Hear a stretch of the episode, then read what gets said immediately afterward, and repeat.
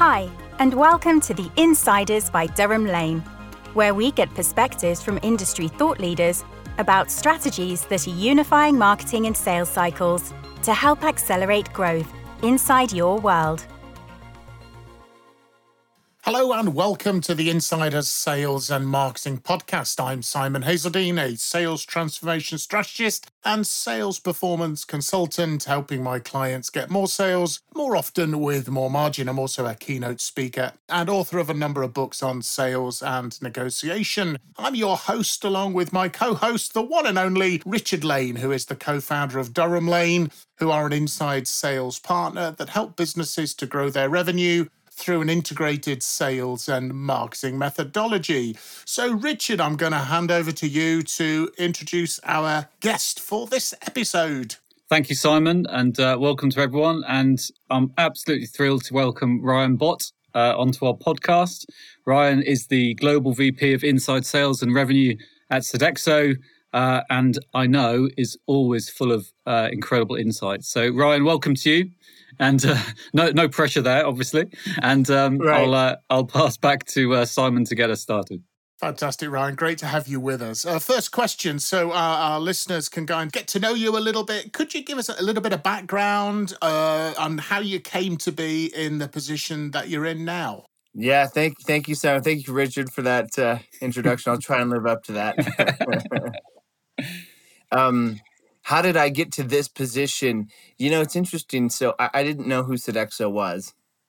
And about um, just over four years ago, I got a call out of the blue that uh, said someone told someone and said, "Oh, you should you know take a look at Ryan." And I thought, "Wow, that's that was quite nice of them." Um, and uh, but I said, "Sodexo, who?" And turns out it's the 17th largest company in the world. You know, 430,000 employees um, seven, 18 billion in revenue. And uh, it's it's a fantastic company that um, that's headquartered out of Paris, France. And so I started first there on in a division called Benefit and Reward Services, which is mostly software and and employee engagement. And uh, I guess I did something right because then they said, well, why don't you come help run this for the for the rest of the company? You know, the um, what we call the on-site business, which is the food and facilities. Most people know us for that, and so yeah, I'm having a wonderful time with uh, a great with a great team. You know that uh, that I get to work with every day that that is impacting revenue. So that's that's ultimately how I got here. But there's you know there's 20 years of journey before that. Because Richard and I, we often find out we we have this little club that we call the Happy Trip Up Club that people often end up in sales and and more sales, but also sales and marketing, kind of by accident, you know. And that's interesting you say that because pe- people ask, um, yeah, how did I get into the to the sales side? And what's interesting, I. Uh, so I went and got my master's, my MBA, um, Master's of Business Administration, and uh, at a university called um, Arizona State, over here in, in the U.S. And anyway, I I knew specifically that I wanted to be in the revenue side of the house, and I knew specifically that I wanted to be a leader. And and so people would ask me, well, what are you getting your MBA for? It was either finance or equities or stock, you know. I said, no, I'm I'm going to be a sales leadership and I didn't really know much beyond that other than I didn't even know what that meant to be honest. I just told people that was it. And and so for I put it in my mind and I kept going and any chance I had to go lead some portion of revenue, whether it was inbound, outbound, whether it was pipeline, whether it was actual, you know, carrying a bag, closing, I did. And uh, and I probably forced my way into a couple situations that I shouldn't have and uh, luckily was given a chance and that led to more opportunity and so so it was um, a little bit by brute force and a little bit by just you know stick to itiveness if you will to get to get a really good job that i really love. And i think arizona state is where professor robert cialdini did all of his research that ended up in the book Influence, if I if I recall. So, uh, which is obviously a, a top ten book recommendation for me from all people in sales and marketing. Yeah, there's some great professors there, and some that have written. Yes, so Influence is a perfect example. Now I know uh, from from looking at your profile that you've you've won some awards for sales enablement programs, and I'd be really interested, you know, with that in mind, how do you regard or see the role of sales enablement in a modern organization? Yeah. Yeah, thank you. That's hats off to the team. You know, we we won that award basically if you look at our boss, it's our meaning I have a couple peers that I work closely with and um, one of them her name is Anne Precario and we both report up to to Bruno as he's the chief sales and marketing officer and Bruno came in with this vision said okay we, we really are going to redo everything and we're going to put this we're going to build a, a, centralized group that then puts the company in a trajectory of revenue. And um, and that was super fun because one of the things that was missing was a crm we had pockets of crm and if you could believe it here's the 17th largest company in the world and we don't really have a synchronized crm and so anne and her team led that effort and and so you had process that was missing but then you also had um, you had pipeline that was really missing. And um, and I've got there's sort of a formula that I that I use to grow companies. We can talk about in a minute, but um, but one of the elements is pipeline. Um, process would put under what I call productivity, but pipeline was missing. And so if I look at enablement and say, what do you really have to do? I need to get people productive and I need to focus on pipeline. And if I can balance those two and get them going, then I'm improving the actual seller, right? I'm getting one unit to improve its output, if you will. And then I'm basically adding pipeline to go solve that. The third P, if you will, so there's three P's in this triangle, is the actual product. And this came from, I was doing, and I was listening to QBRs, quarterly business reviews, and uh, I was in my 75th QBR probably five years ago, four years ago, somewhere in there. So, I mean, that's quite a bit. And QBRs, internal QBRs, are where salespeople stand up and they say basically three things in a QBR. They say, here's what I did last quarter or didn't do. Here's what I'm going to do this quarter. Here's my forecast. Um, and here are the roadblocks. Here's what I need to get there. And that's the basic tenets of a QBR. Um, and I had written down, captured in notes and in a spreadsheet, why, when someone missed a deal, did they miss or miss their number? and you hear all sorts of things. You hear and you hear classic things like, "Oh, it was price," you know, a competitor. You hear a lot of, about product, and you start to hear pipeline, uh, and you and there's sort of about twenty answers. And I took those answers and I boiled them down to basically three valid reasons. And I can tell you why I eliminated price, but price is not one of them. But it truly was three things. One is they didn't have enough pipeline. So er, they were good salespeople. They had a good product. They did not have enough pipeline. Two was the actual product. They had you had decent pipeline. You had a good salesperson, but no one wanted what you were selling. Yeah. It didn't fit a pain, right? You went and built yeah. a product or a service that nobody wanted. They don't, or sorry, nobody needed. Take the word want out. They didn't need it. And you know, the third one was their productivity. I mean, I've got great products and offers, we do have enough pipeline, but my salespeople kind of stink. they, they they couldn't they don't get it done. They're they're not qualified. They don't know what they're doing, and maybe not at all their fault. We haven't trained them. We haven't onboarded them. I call that productivity, right? They just weren't getting the job done. And by the way, they rarely say that in the QBR. they don't. They hardly ever say, "Well, we stink." Yeah. who's ever said that. But it's but that's the other piece. So I I have focused on those yeah. three as part of enablement my for a long time. Um, even before I realized I was doing it, and it's and it completely works. And if you'll focus on those three, the results come. So I try and improve. First, identify which of those three is the issue in a company, and then let's focus on. Fantastic. So the three corners of the triangle: pipeline, product and productivity. So you'd recommend that people kind of yeah.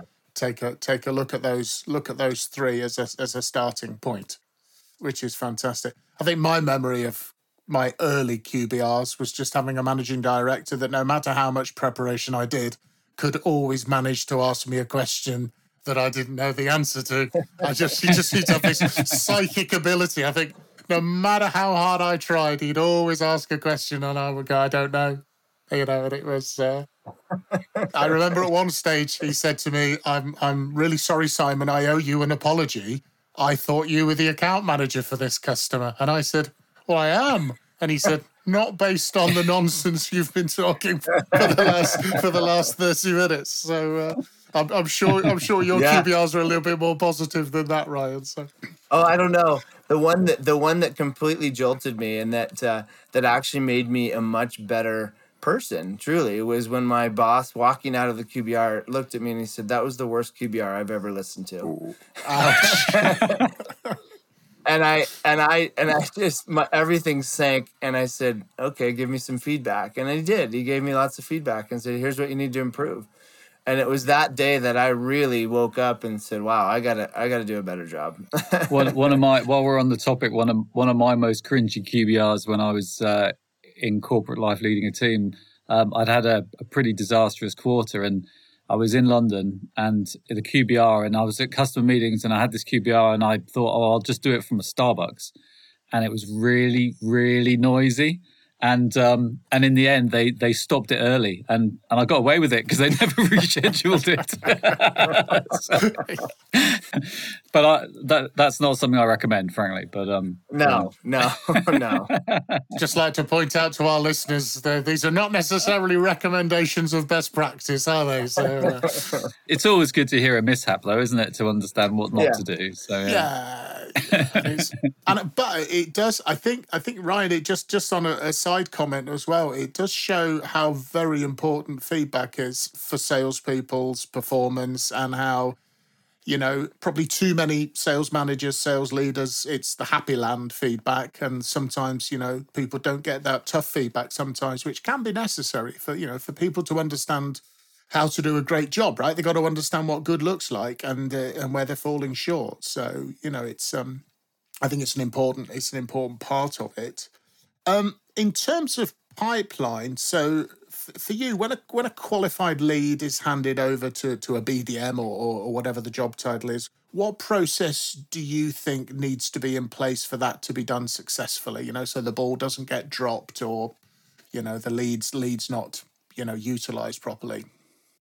Yeah, uh, great question. I, I writ, I've written a few. Um, there's a few posts on LinkedIn that you know really really hit the mark, and um and go and get quite a bit of response. And one of them on my my LinkedIn that you can look up was uh, about a BDR or or an SDR handing over uh, a lead and um, you know, I can't remember. It got something like nine or ten thousand. Maybe, that's too high. I'm probably every month I reimagine more likes. You know, I had thirty thousand likes, but it's probably if it's you know five or six thousand.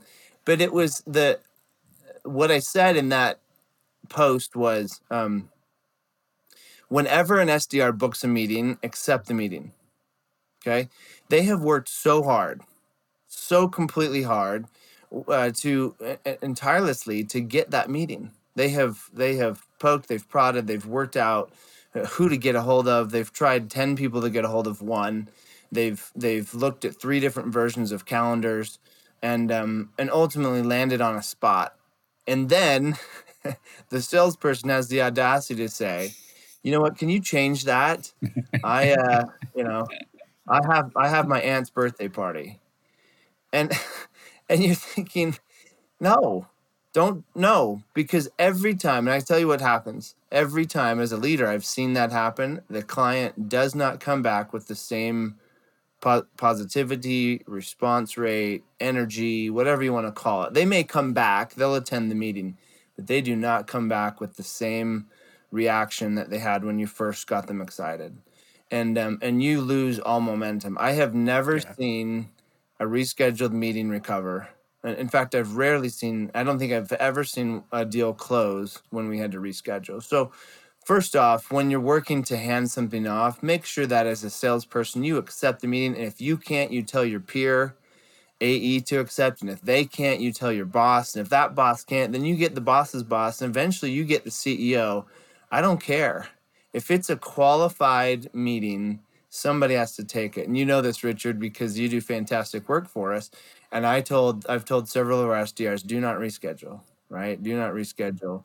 Um, and I will take care. I will make sure that, that those salespeople take it. So when when you first that's first happening, I just want to throw that in.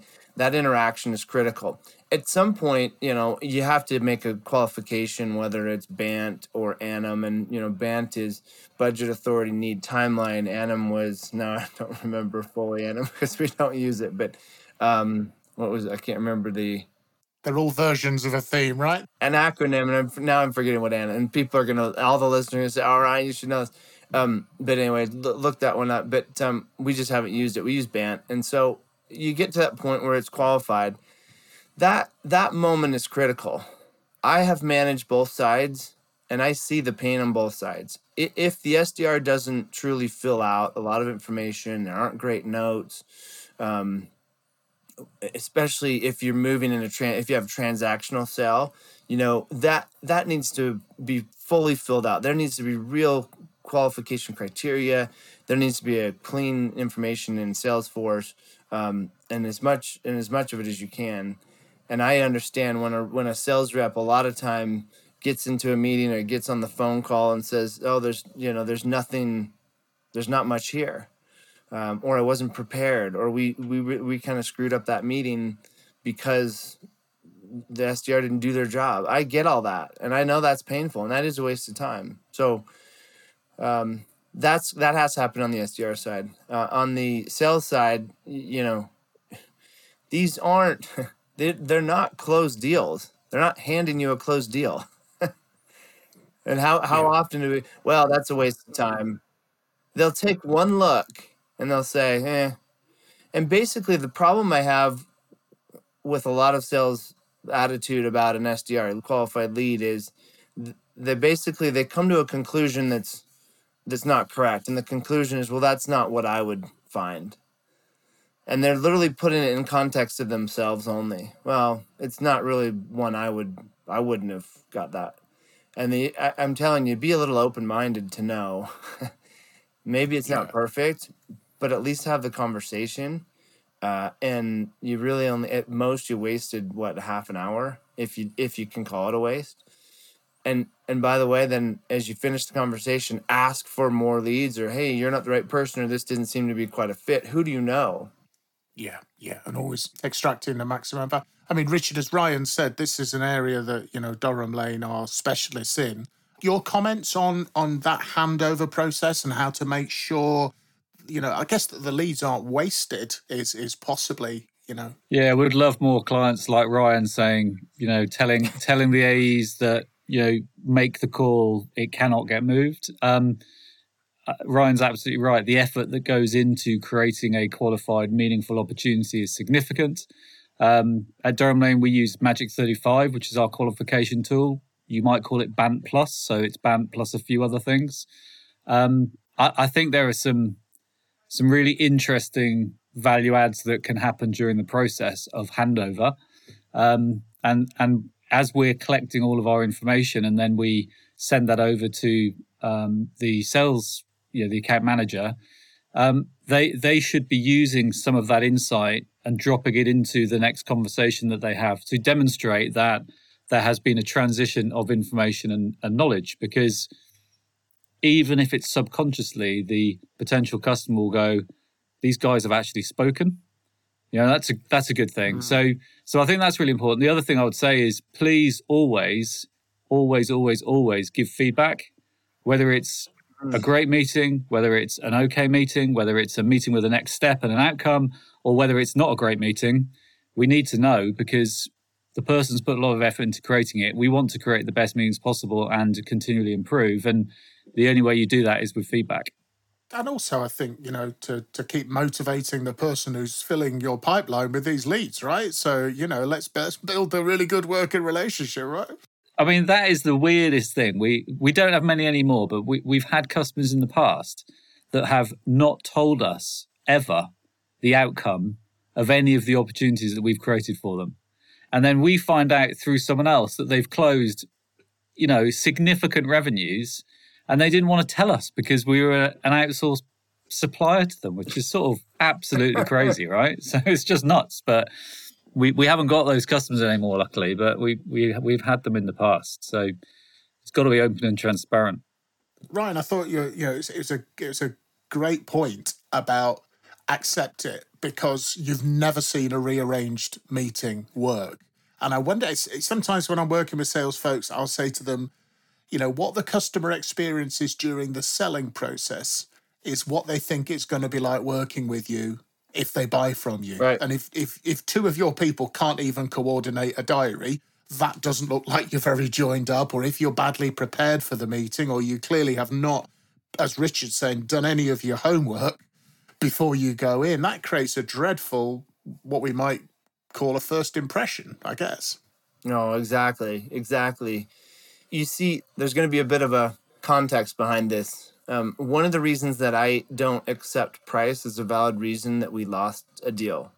I just don't. You know, salespeople stand up and they say we lost because of price. I don't accept that. And the reason why is because price is a function of value. So I perceive price, right? I perceive the value of something. I'm willing to pay.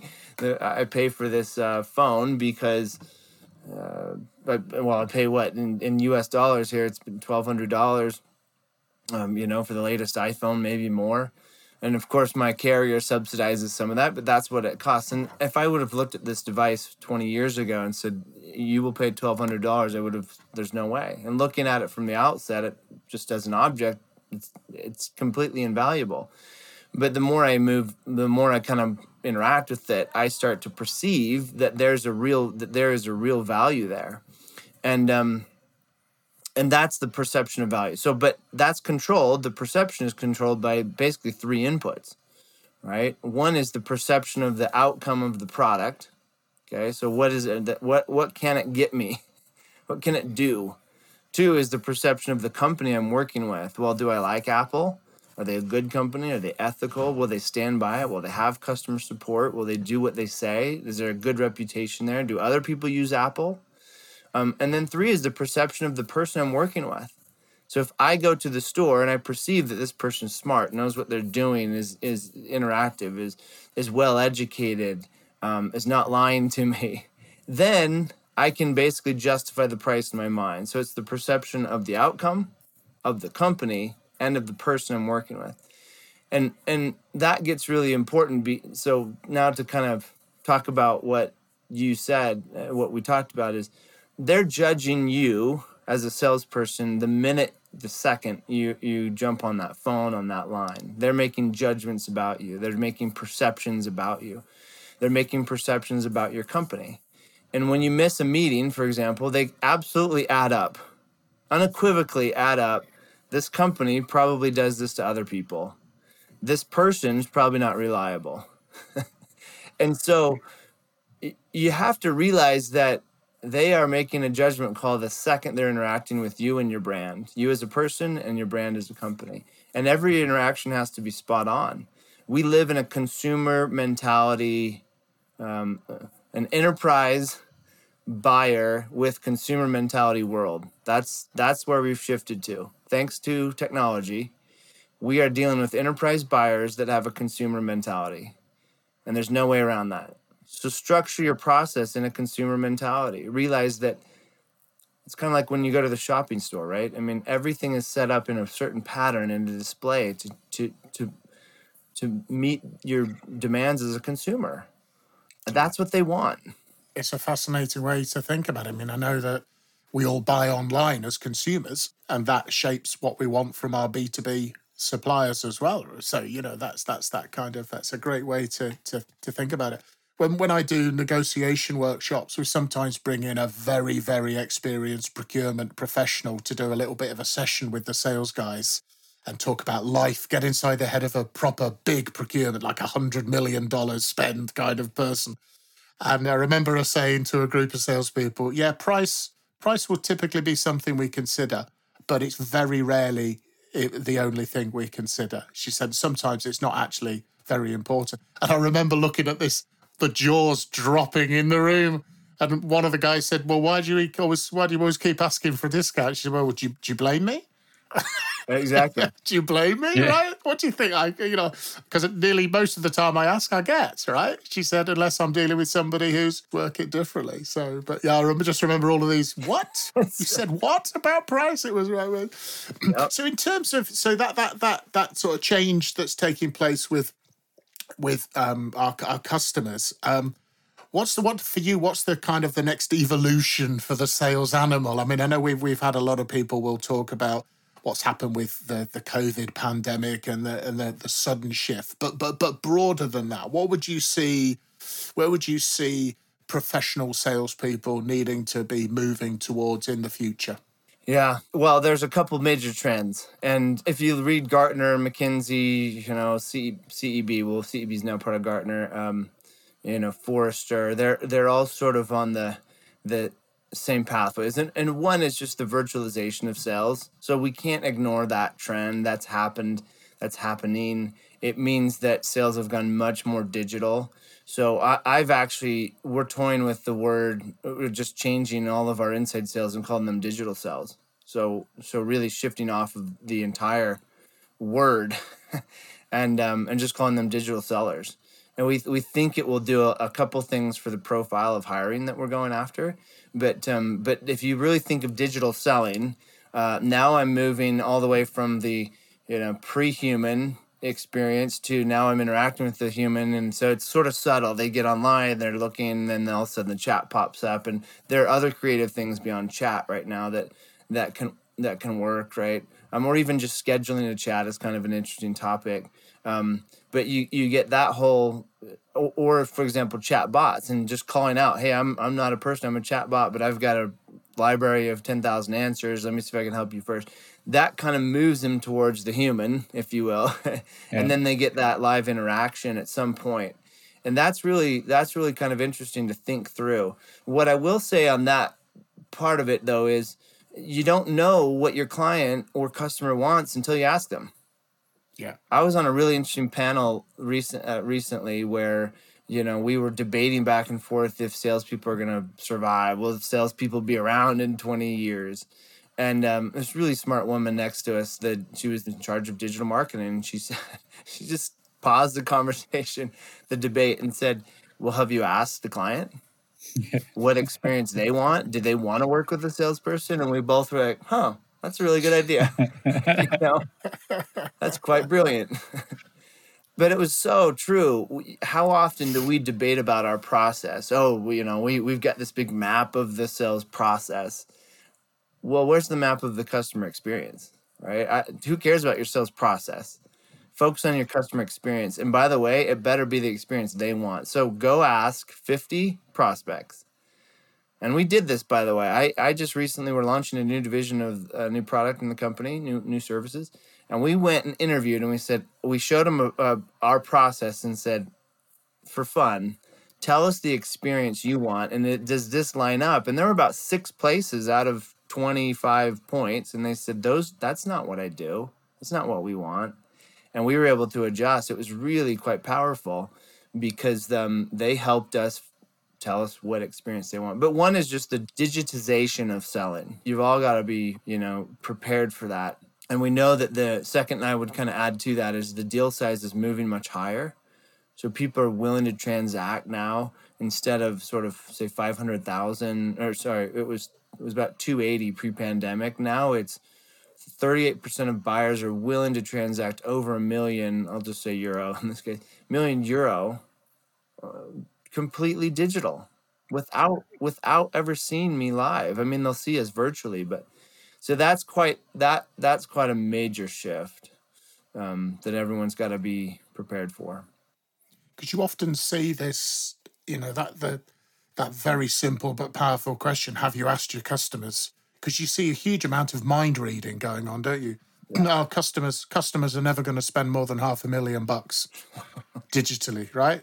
How how do you know? Uh, it's just like yeah, no, I've read their mind, right? You know, exactly. Unless you've got unless you got some psychics on your team, that's going to be kind of highly unlikely that's happening. I think some of some they haven't even thought about what their customer wants at all, right? So it's not even it's probably yeah. not even mind reading. It's just having not thought about it at all. So yeah, yeah. and Richard, for you, where do you where do you see in in terms of the comments Ryan's made about what what he's potentially seeing those those yeah changes in demand from the customer. So I I've been sort of thinking futures over the last couple of weeks for Durham Lane's perspective, and I and I'm and I'm to, I'm totally I will say now I'm I'm totally green with all of this, but I think the the rise of of voice and AI um, for my business will be will be fascinating because I think it started already from an inbound perspective in terms of, you know, if I call my bank, I give them my name and my postcode, and they know it's me because they recognize my my voice, and I'm probably already speaking to people that aren't actually people, and I'm I'm getting triaged um, with voice. I think taking that to an outbound context probably isn't that far away. Imagine how many dials could be made by a machine, not a um, not a not a call dialer, but by an actual machine that is asking probing questions or understanding who's at this company in this role position, etc. Um, so I, I think that's going to be a huge a huge shift and a fascinating area and one that I need to educate myself on. Yeah, I mean, I think it, that applies that applies to everybody. So uh, you know, you gotta we gotta gotta gotta try to get ahead of the curve. I think on all these things. I think I think the other thing I would add though is that also the back to the consumer mentality. We've never seen anything quite like this. The, we have all been taught how to purchase um, because of iPhones and Amazon, right? And and that's um, that that is a very unique shift to to sort of humanity. The enterprise buyer uh, we're all conditioned that way. So the, the the acid test, the way you can tell is you go buy a product, right? So Richard, go buy products for your company, and and look at how you want the interaction. And I bet you're leaning. I bet you start. You'll pick up on things that you do that say, "Well, make it easy, make it seamless, make yeah. it like this, make it like clicking a button." Um, and and we all have to adjust to that mentality. I'm toying with writing more about this topic because it's so fascinating to me which is taking all of the consumer behavior, basically the consumer marketers. Truly, I think they have a leg up. They figured out how to brand a product um, and make it really easy to to you know uh, procure. Um, that mentality is going to work really well in in figuring out how to sell. Um, and everyone's making everyone is all our minds whether they we admit or not are all moving in that direction so we need to we need to make it that easy I'm running a session with some non salespeople around kind of customer experience piece. So trying to trying to help them to feel a bit more comfortable. And I will always mention when you shop with Amazon, you never wonder what's going on. You know at all times what is happening.